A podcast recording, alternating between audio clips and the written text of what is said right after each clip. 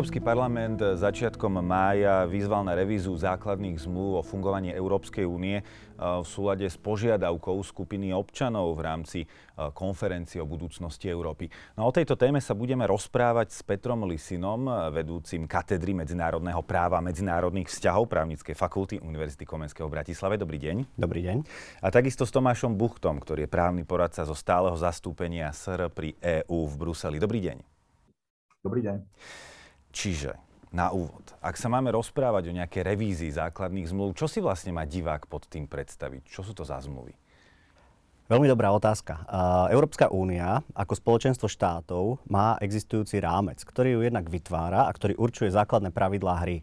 Tieto pravidlá hry sú skoncipované a spísané do dvoch nosných zmluv, to je zmluvy o Európskej únii a zmluvy o fungovaní Európskej únie. A práve tieto dve sú označované a pomenovávané aj pojmom základné zmluvy. Ako som povedal, stanovujú pravidlá fungovania jednak inštitúcií, Európskej komisie, parlamentu, rady, Európskej rady, ale jednak aj pravidlá fungovania vnútri EÚ, či už hovoríme o voľnom pohybe, či už hovoríme o slobode usadiť sa, alebo o iných právach a povinnostiach, ktoré v konečnom dôsledku nesú občania Európskej únie.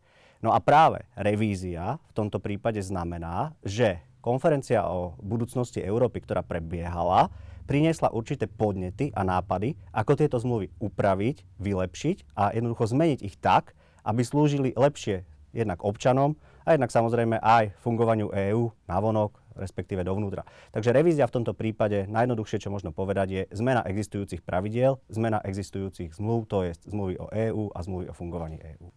Pán Buchta, ak si to má občan lepšie predstaviť, tieto základné zmluvy sú nejakým takým hlavným pilierom, o ktoré sa opierajú potom ďalšie stovky iných dokumentov, alebo ako to je?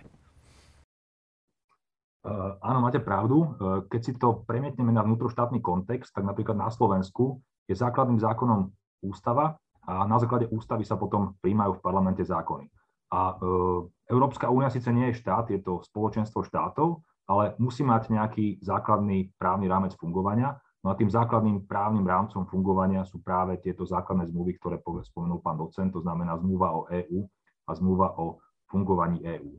No a tieto zmluvy obsahujú množstvo právnych základov, na ktorých sa často príjma legislatíva EÚ, ktorá zasahuje do každodenného života občanov. Skúsme si priblížiť tie hlavné európske zmluvy. Je tam teda zmluva o založení spoločného e, toho spoločenstva uhlia a ocele, potom sú tam rímske zmluvy, bruselská zmluva, jednotný európsky akt, Maastrichtská, Amsterdamská, zmluva z NIS, Lisabonská, to je možno taká známejšia e, pre našich divákov. O čom konkrétne tieto zmluvy hovoria a možno v akom aj historickom kontexte vznikali? Určite. Je veľmi dôležité tieto zmluvy vnímať v tom historickom kontexte, ako ste správne pomenovali, pretože tieto zmluvy boli postupne nahrádzané a odvíjali sa naozaj od prvej zmluvy o založení Európskeho spoločenstva uhlia o ocele, alebo teda tzv. parížskej, ktorá sa datuje do 50. rokov, respektíve do začiatku 50. rokov a čo je dôležité povedať, bola uzavretá na dobu určitú. Táto zmluva už dnes teda platnou nie je, pretože tiež po uplynutí 50 rokov stratila svoju platnosť. Ale dôležité o nej je potrebné povedať to, že táto zmluva určitým spôsobom regulovala spoločný trh sektorovej oblasti, ako názov napovedá, uhlie a ocel. Dalo by sa povedať, že to bol akýsi prostriedok, reakcia na nedávno skončenú vojnu, vojnový konflikt, a ako dostať pod kontrolu tie najdôležitejšie komodity pre e, vojnu, respektíve pre vedenie vojny, aby jednoducho k nej nedošlo. A to bolo práve uhlie a ocel. Keďže sa táto záležitosť osvedčila, v 57. prichádza ďalší integračný krok, predstavujúci uh, rímske zmluvy, ktoré sú teda dve. Jednou z nich bola zmluva o založení Európskeho hospodárskeho spoločenstva tu by sme práve mohli povedať, že tá sa postupne pretransformovala až do dnešnej podoby zmluvy o, o fungovaní Európskej únie a k nej pribudla zmluva o EÚ. No a podnes fungujúca zmluva o založení Európskeho spoločenstva pre atomovú energiu, zmluva o Euratom. Tieto dve zmluvy teda sú e, rímskymi zmluvami. No a čo priniesli? Priniesli prehlbenie integrácie v ďalších oblastiach. Teda ukázalo sa, že teda regulácia trhu s uhlím a ocelou bola dobrým nápadom tak sa rozšíril aj do ďalších oblastí. Dalo by sa povedať možno trošku nadsázky v tom čase, že došlo k akejsi sektorovej federalizácii, pretože naozaj tieto zmluvy vytvorili určité oblasti, kde tá spolupráca bola prehlbovaná. Napríklad rímska zmluva priniesla pre nás dnes dobre známe slobody ako voľný pohyb e, osôb, kapitálu, služieb, tovarov. Čiže skrátka, toto bol ten počiatok, toto sú tie začiatky. Spomenuli ste ďalej Bruselskú, alebo možno známejšia ako zlučovacia zmluva. Táto zmluva tiež reagovala na problém, ktorý sa v tej chvíli objavil. Ak som spomínal, že na začiatku integrácie existovali tri zmluvy, tak každá z nich mala vlastné orgány, vlastné inštitúcie. Zlučovacia zmluva práve toto odstraňuje a spája ich do jednej komisie a vlastne podobnej orgánov, ako máme dnes, i keď aj samozrejme tam boli určité zmeny pod dnešok, ale teda vytvára spoločné orgány všetkým spoločenstvám. Prvýkrát sa objavuje pojem Európske spoločenstvá. V 80. rokoch prichádza k jednotnému európskemu aktu. Tento mal veľký význam z hľadiska prehlbenia vnútorného trhu, spoločného trhu. Opäť reakcia na to, že teda jednoducho e, štáty videli pozitíva spolupráce v existujúcich oblastiach a potrebovali túto prehlbiť ďalej. Toto prehlbenie nastáva práve jednotným európskym aktom. Tu sa už pomaly dostávame do 90. rokov, počiatok 90. rokov Maastrichtská zmluva alebo zmluva o EÚ a zdá jedna z najvýznamnejších pre súčasné fungovanie. Ona práve vytvára tú Európsku úniu, ten pojem sa tam objavuje, ktorý poznáme podnes. Uh, jej prínos samozrejme uh, bol teda, alebo dopad bol aj na zmluvu o Európskom spoločenstve. A prínosom prakticky bolo vytvorenie akejsi trojpilierovej štruktúry. A veľmi, veľmi všeobecne povedané, vytvoril sa komunitárny pilier, ktorý poznáme dnes ako právo EÚ, alebo teda tá nadnárodná koncepcia. Vytvorila sa medzivládna spolupráca, ktorá prebiehala napríklad e, v oblasti vonkajšej činnosti, spoločná zahraničná bezpečnostná politika. No a tretí pilier patril e, policajnej spolupráce, spolupráce v e, trestných veciach a spolupráce v občianských veciach. A Takto kreovaná únia dostáva ďalšiu zmenu e, v závere 90. rokov príchodom Amsterdamskej zmluvy, ktoré asi najvýznamnejším výdobytkom je e, preskupenie oblastí, kde napríklad justičná spolupráca v civilných veciach, teda to, čo poznáme ako uznávanie a výkon rozhodnutí v obchodných veciach, občanských veciach, sa presúva z medzivládnej spolupráce na tú nadnárodnú, komunitárnu, teda vytvára sa tu priamy účinok tých noriem, ktoré patria do danej oblasti a tak ďalej. Ďalšia taká zmena uh, súčasného alebo vterajšieho stavu práva EÚ prichádza so zmluvou z NIS. Uh, tu možno označiť ako akési, akúsi predprípravu na väčšie rozšírenie EÚ, čiže tam by som videl najviac tú pridanú hodnotu. Uh, určite za zmienku stojí aj neúspešný pokus zmluvy o, ústavu, o ústave pre Európu, ktorý teda začal prakticky paralelne s finalizáciou zmluvy z NIS, respektíve s eh, procesom jej nadobudnutia platnosti. Eh, bol to zvolaný konvent, ktorý teda uh, síce priniesol nejaký text zmluvy, žiaľ tá dopadla neúspešne, stroskotala na referendách. Tak sa dostávame až do súčasnosti a teda zmluvy uh, Lisabonskej, ktorá teda je veľmi známa širokej verejnosti. Častokrát e, sa, môžem to povedať ako právnik, častokrát sa nesprávne synonymne označuje Lisabonskou zmluvou všetky zmluvy, ktoré poznáme, ale naozaj Lisabonská je len jedna a je to reformná zmluva, ktorá teda dotvorila dnešnú štruktúru a nastolila stav, ktorý tu dnes máme a ako sami vidíme, už aj ten pomaly sa ukazuje ako nevyhovujúci, pretože sa tu objavujú nové požiadavky. Uh, veľmi všeobecnosti povedané, Lisabonská zmluva rozšírila ten uh, dovtedy existujúci nadnárodný komunitárny pilier na čo najširšiu možnú oblasť, uh, zrušila pilierovú štruktúru, aj keď teda spoločná zahraničná bezpečnostná politika ostala stále mimo tento rámec a je postavená predovšetkým na medzivládnej spolupráci. Takže možno toľko veľmi veľmi všeobecne k týmto zmluvám. Konferencia o budúcnosti Európy mala za cieľ priniesť nejaké reformy e, európskeho spoločenstva na základe vôle občanov. E, každý sa mohol zapojiť e, do tejto konferencie, priniesť a dať do diskusie svoj nápad, svoj zlepšovák. A už na začiatku KOFE sa začalo diskutovať o tom, že niektoré návrhy, ktoré pokiaľ budú prijaté, si budú vyžadovať otvorenie e, týchto základných zmluv. Pán Buchta, prečo vlastne treba zmeniť tieto základné zmluvy, ak chceme reformovať Európsku úniu?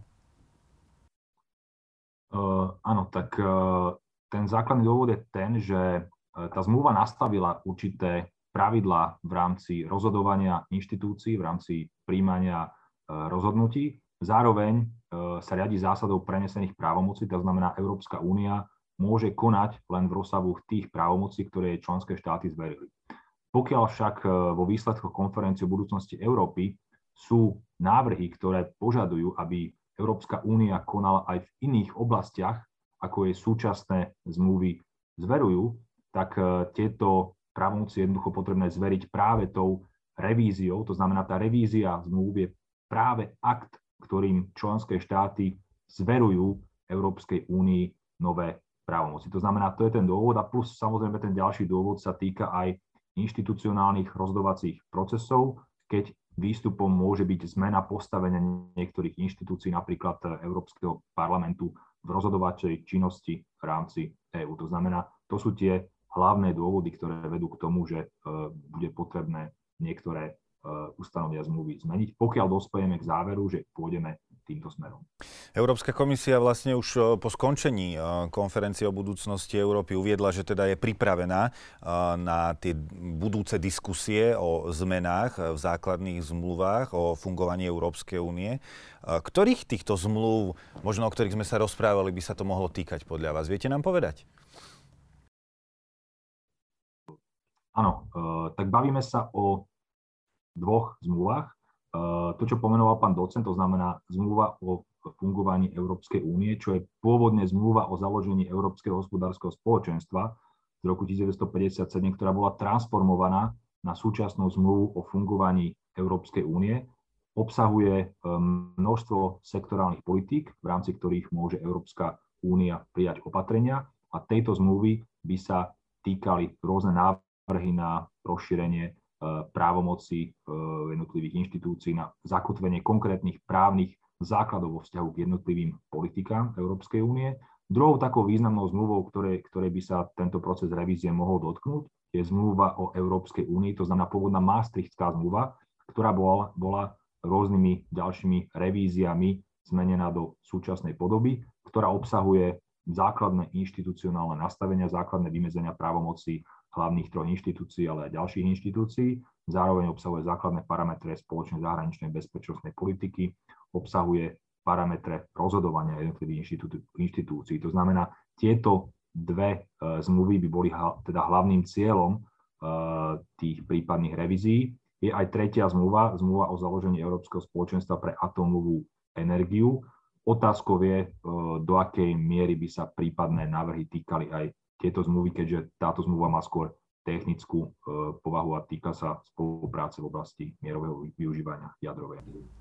Pán Lisina, pán Buchta teda vravel, že možno sa budú teda meniť dve, možno tri zmluvy. A to už je všetko? To stačí? Stačí zmeniť základnú zmluvu? Alebo potom bude možno ešte nasledovať revízia nejakých ďalších dokumentov? Tak samozrejme, treba vychádzať z toho, čo aj pán doktor Buchta spomenul, že teda zmluvy sú základom a na ne nadvezuje spleť právnych predpisov.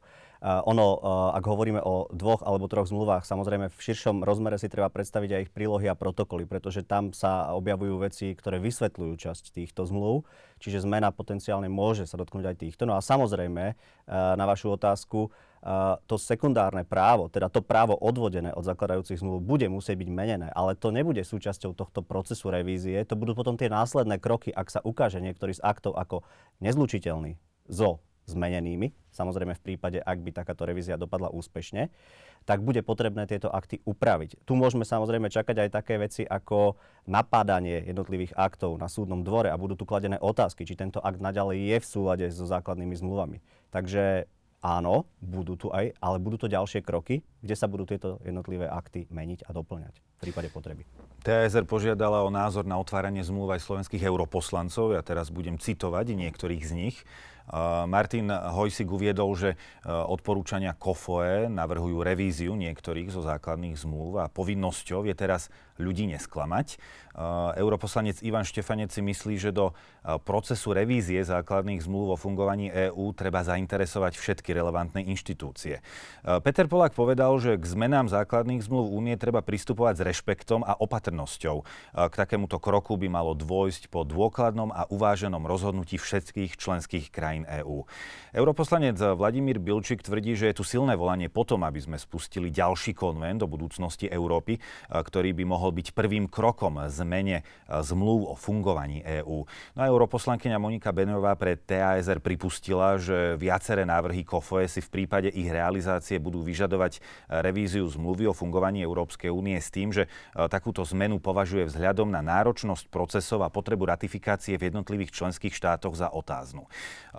Ak tomu správne chápem, môže to naozaj stroskotať na tom, že tie procesy v rámci Európskej únie sú tak zložité, že vlastne aj tak takéto revízia, takéto veľké zmeny musia ešte podsvetiť jednotlivé členské štáty? Áno, nie je ani tak zložitý samotný proces na úrovni EÚ, ale my si musíme uvedomiť, že sú to medzinárodné zmluvy. Sú to zmluvy, ktorými štáty odozdali časť svojich právomocí Európskej únii. Čiže akákoľvek zmena v tomto prípade je rovnako odozdaním alebo pri navrátením právomoci na členské štáty. Čiže na to, aby táto zmena bola, poviem to možno veľmi všeobecne, uvedená do života, je potrebné odsúhlasenie všetkými členskými štátmi v podobe ratifikácie týchto zmluv. My sme takýto konvent už mali historicky, ako som spomínal, rok 2001 a završenie roku 2003. A práve výsledok bola zmluva o ústave pre Európu, ktorá presne na takomto niečom stroskotala. Jednoducho, uh, niektoré štáty pre ratifikáciu vyžadujú referendum. A práve to referendum sa ukázalo ako neprekonateľná prekážka, prečo celý tento proces skončil. Čiže ak medzi europoslancami zaznela takáto obava, tak tá obava je racionálna a čerpá, alebo predpokladám, že pramení práve z tejto historickej skúsenosti a samozrejme náročnosti týchto procesov, ani nie tak na úrovni EÚ, tam ten konvent a podobne sú pomerne jasne vymedzené, ale z tých následných krokov, teda vnútroštátneho schvalovania všetkými členskými štátmi. Pán Buchta, vy máte na to aký názor? Tiež si myslíte, že môže to stroskotať v prípade schvalovania už v rámci jednotlivých členských štátov EÚ? Proces schvalovania tejto zmluvy, ale uh, pravdou je, že v minulosti sme sa stretli naozaj s veľkými komplikáciami. A keď si zoberieme, že samotný proces, ktorý viedol k prijaťu Lisabonskej zmluvy, de facto trval 8 rokov a sprevádzalo ho niekoľko neúspešných referent, renegociácia, tak myslím si, že tie obavy tých e, slovenských poslancov sú naozaj na mieste, pretože e, jedna vec je niečo dohodnúť na úrovni Európskej únie, ale potom to predložiť do národných parlamentov, respektíve niektorých členských štátov aj do národných referent, kde občania e, nevždy spoja e, tieto otázky práve s témami Európskej únie, ale témami referenda sa stávajú aj rôzne nesúvisiace otázky, ktoré sa potom môžu odzrkadliť na, na tých voličských náladách. To znamená, e, tak ako sa v roku 2005 neprijala v referende ústavná zmluva, nemôžno vylúčiť podobné rizika. Preto je veľmi dôležité občanom trpezlivo a zodpovedne vysvetľovať, čo bude podstatou tejto prípadnej revízie. Skúste nám, pán Lisina, povedať, ako by vlastne celý tento proces revízie tých zmluv mohol vyzerať. Máme si to predstaviť tak, že teraz zo všetkých európskych krajín dojdú právnici niekde do Bruselu, tam teraz začnú študovať tie dokumenty, alebo ako? Môžu a nemusia. Poviem to uh, takto. Uh, samotná zmluva o Európskej únii nám ponúka niekoľko možností, ako zmeniť zmluvy, ako revidovať zmluvy. Samozrejme, ono závisí od toho, čo všetko chceme revidovať. Ak by sme sa chceli uspokojiť s otázkou, po ktorej napríklad volá Európsky parlament ako jednej z viacerých, že by sme chceli zmeniť len hlasovanie kvalifikovanou väčšinou, respektíve nahradiť týmto hlasovaním dovtedy existujúcu jednomyselnosť alebo veto v zahraničnej oblasti, tak to nám stačí spraviť s jednodušeným revíznym postupom, ktorý naozaj návrh sa predloží, schváli a bude vybavený. Na druhú stranu, e, konferencia o, bezpe- o budúcnosti Európy priniesla celú škálu požiadaviek. Čiže tu vidím ako najracionálnejšiu a najpravdepodobnejšiu cestu uh, riadny revízny postup, ktorý by vyzeral uh, v kocke asi tak, že na začiatku máme uh, v zásade tri oprávnené entity, ktoré môžu podať návrh alebo podnet na revíziu. Je to buď Európsky parlament, alebo sú vlády členských štátov jednotlivo, nemusia všetky naraz, stačí každá z nich, alebo to bude Európska komisia.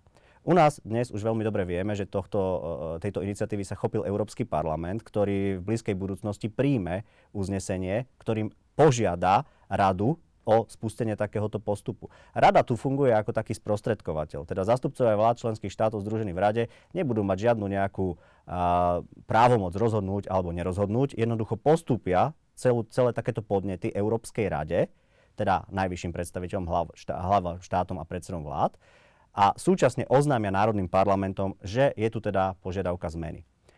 Následne bude na Európskej rade, aby posúdila, o aké zmeny sa žiada. Tieto zmeny ona bude hodnotiť nie len samotná, ale bude pritom konzultovať Európsku komisiu a Európsky parlament. Tu je veľmi dôležité povedať, ono je to tak uh, zaujímavo uh, kreované, že Európska rada je povinná osloviť komisiu a parlament, na druhej strane nie je povinná vzať do úvahy výsledok tejto konzultácie. Je to vyslovene poradí sa. Ak by Európska rada potom, po tejto porade dospela k záveru, že áno, je potrebná revízia na základe týchto podnetov, alebo teda, že tieto podnety je potrebné prerokovať, tak v zásade má dve možnosti.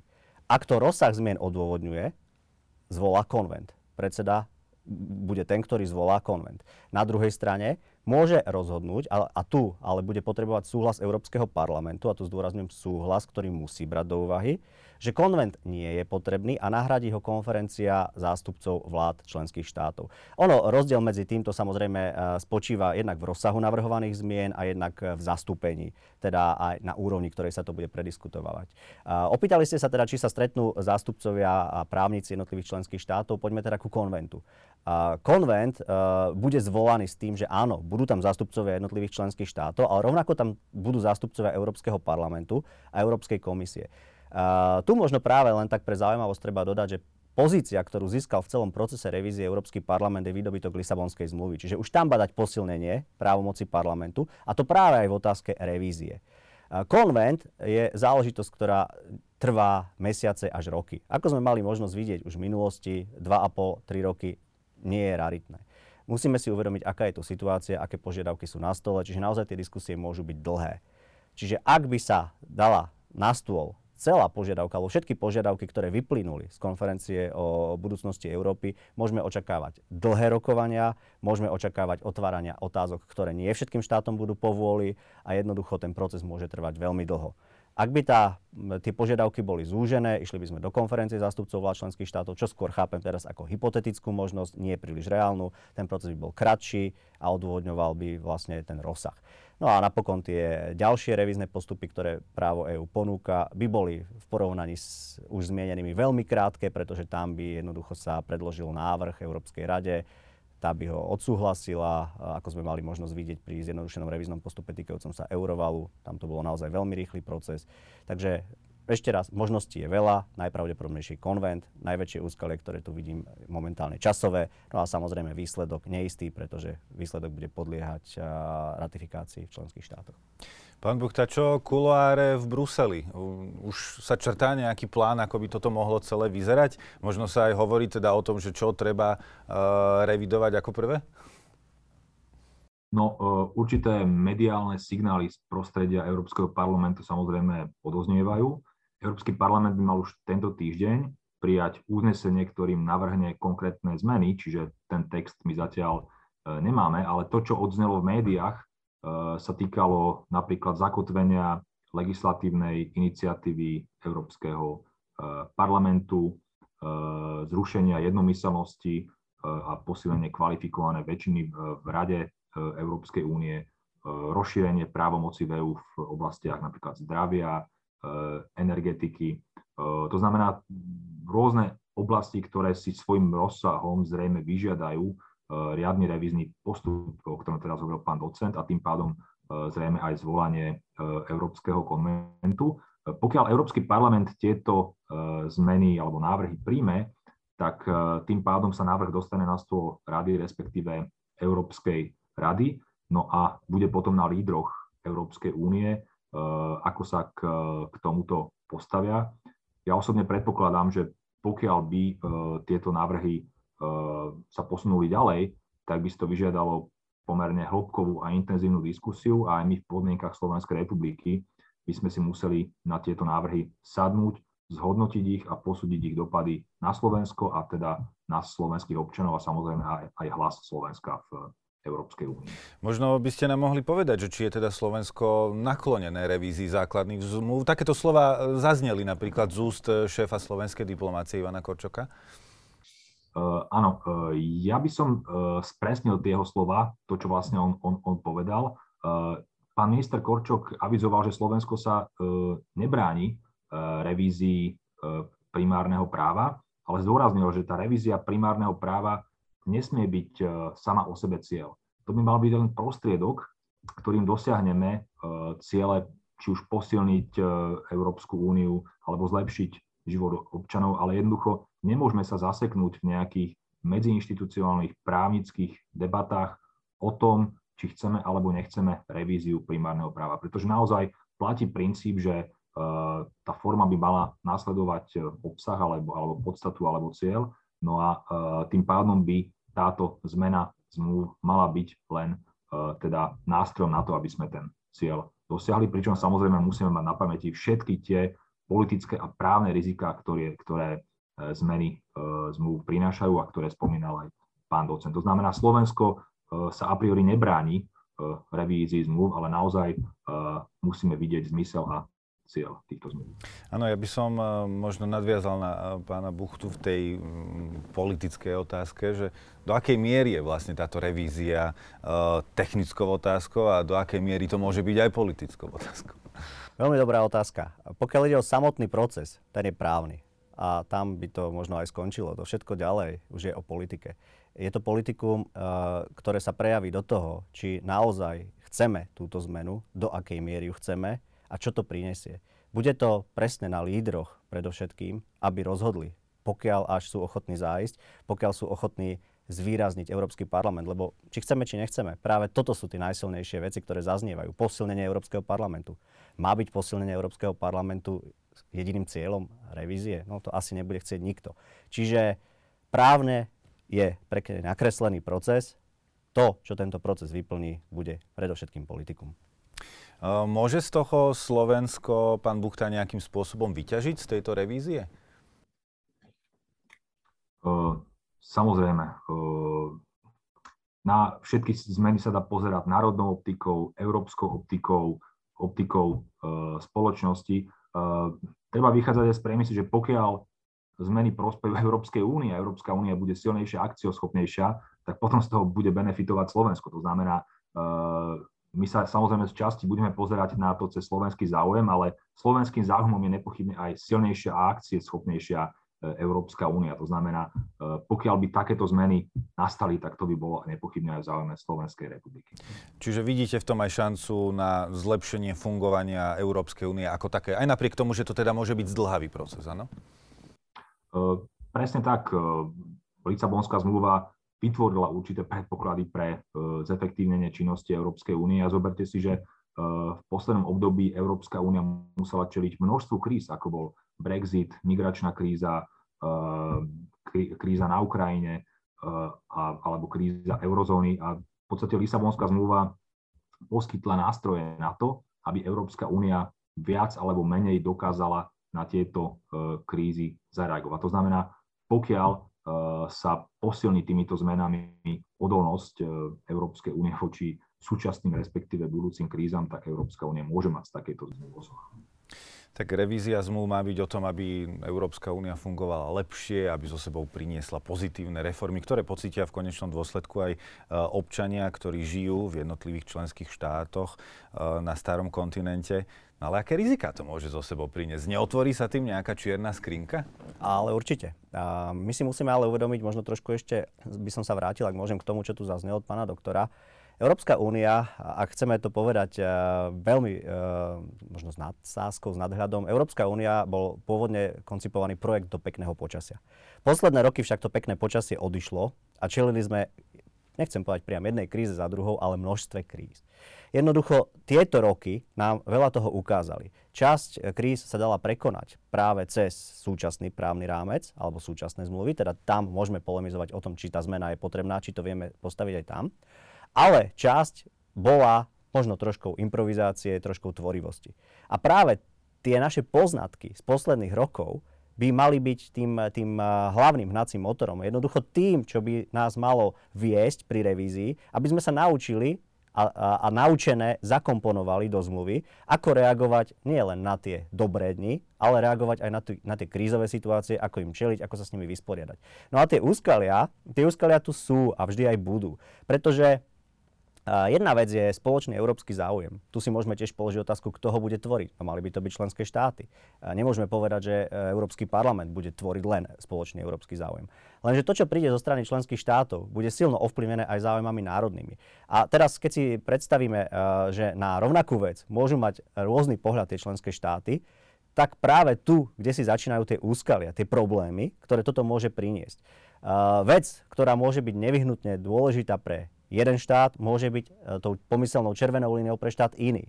Skrátka, tými úskaliami v tomto bode budú veci a požiadavky zaznievajúce od jednotlivých členských štátov. História je toho príkladom. Ak si pamätáme e, proces príjmania, ktorý takisto pán doktor spomenul, Lisabonskej zmluvy, tak tam sa nám postupne objavovali protokoly o obavách hen takého ľudu. Jeden neprešiel e, tu od susedného štátu, ktorý v konečnom dôsledku stiahol až na konci procesu prezident.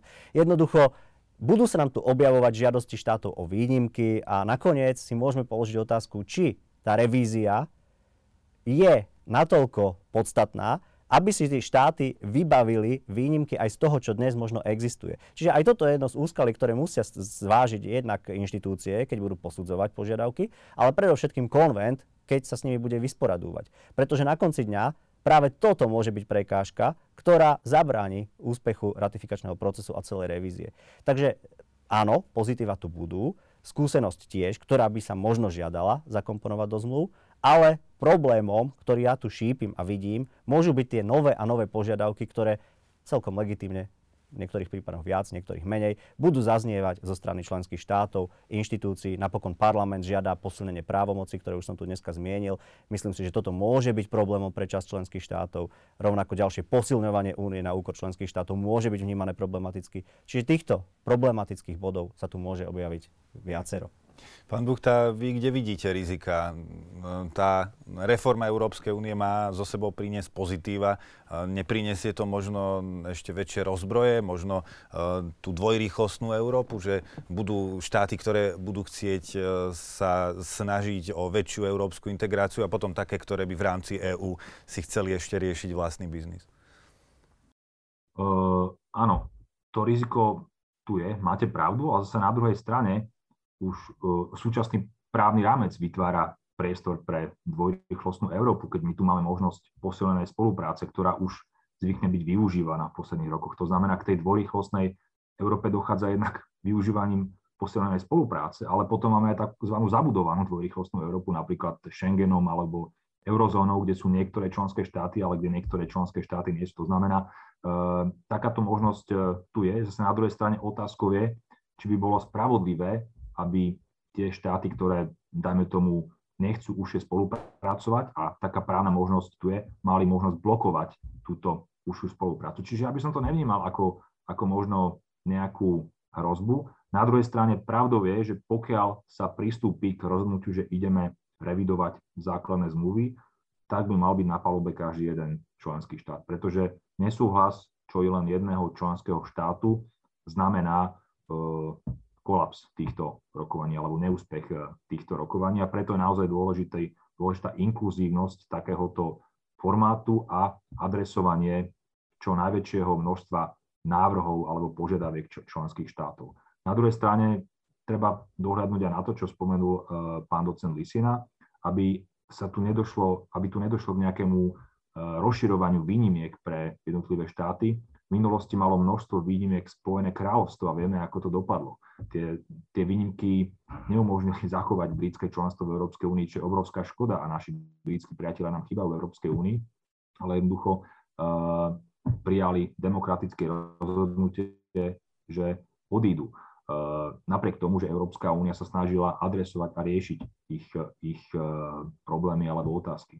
To znamená, musíme dbať aj o to, aby nedošlo k prílišnej fragmentácii Európskej únie, aby jednoducho e, tie výnimky alebo protokoly e, nenarušili samotnú podstatu fungovania Európskej únie. Hovorí Tomáš Buchta zo stáleho zastúpenia Slovenskej republiky pri Európskej únii v Bruseli. Ďakujeme, že ste sa na diálku zapojili do diskusie. Pekný deň. Pekný deň. A takisto ďakujem za účasť v štúdiu pánovi docentovi Petrovi Lisinovi, ktorý je vedúcim katedry medzinárodného práva medzinárodných vzťahov právnickej fakulty Univerzity Komenského v Bratislave. Pekný deň aj vám. Ďakujem pekne, pekný deň.